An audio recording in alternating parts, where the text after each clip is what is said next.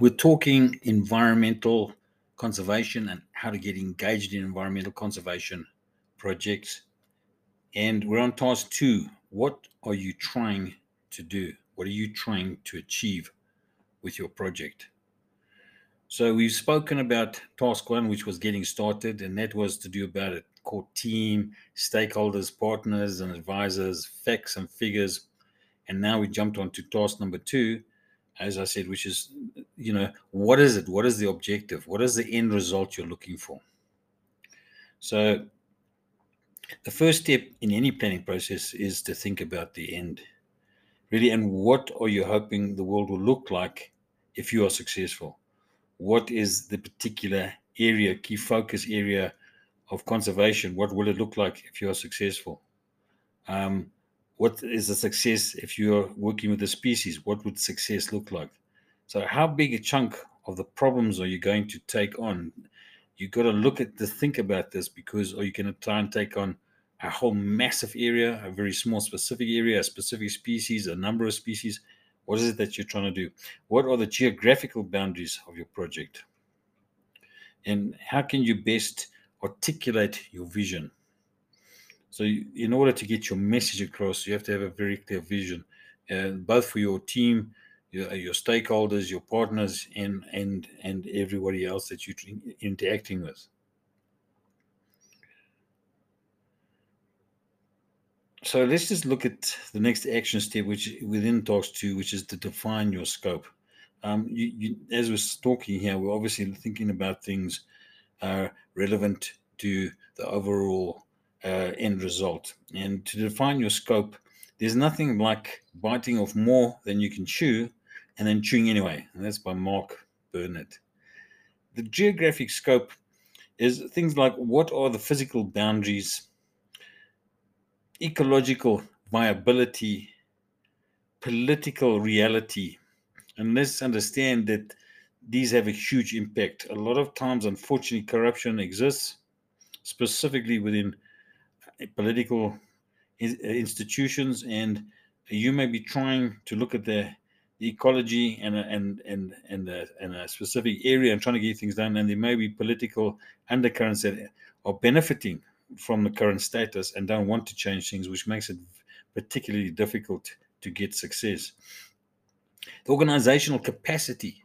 So, what kind of size organization are you going to need? What size project, once you're looking at this geographic scope, are you going to need? You want to define your projects as best you can. And, um, you know, any description you can write down and, and, and define it by area using maps and, and by demographics, by, should I say, by specific species and, and things that you're looking for. These are key elements. So the scope of your project will have three important components.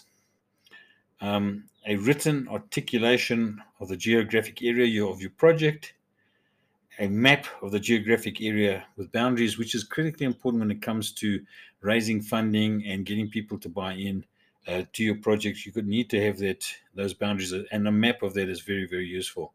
And a statement that describes the nature of the project, going to do with communication and getting your vision across and getting uh, what it is your message out there and obviously that relates to the different types of media that you're going to be using.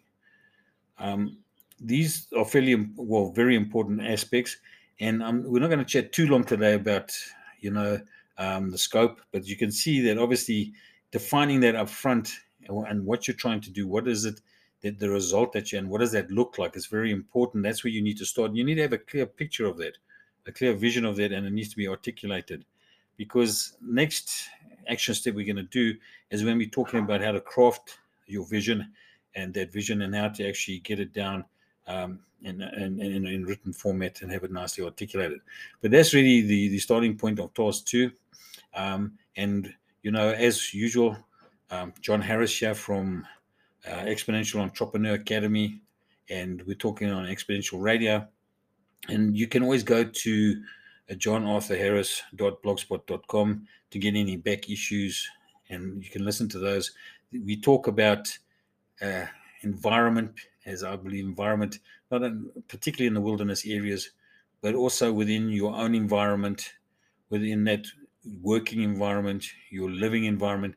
very, very important because where you are, the space that you find yourself in has a huge impact on your well being. And obviously, in wilderness areas, has a huge impact on the wilderness, which is one place that you also need to spend time. Everybody needs to spend some time in the wilderness. So it's very, very important. We also talk about exponential technologies, accelerating technologies that will come into play and be very beneficial for the survival of species because it should start to alleviate some of the pressures of uh, habitat destruction, uh, of monitoring and of game and data of species and, and particular areas, uh, weather-wise, and also anti-poaching. So those technologies are all connected, as are things like energetics and energetism, which is to do with energy flow, your own personal energy, and that of obviously of uh, wilderness areas. So until next time, as usual, hope you have a great day, and we'll see you in the next episode.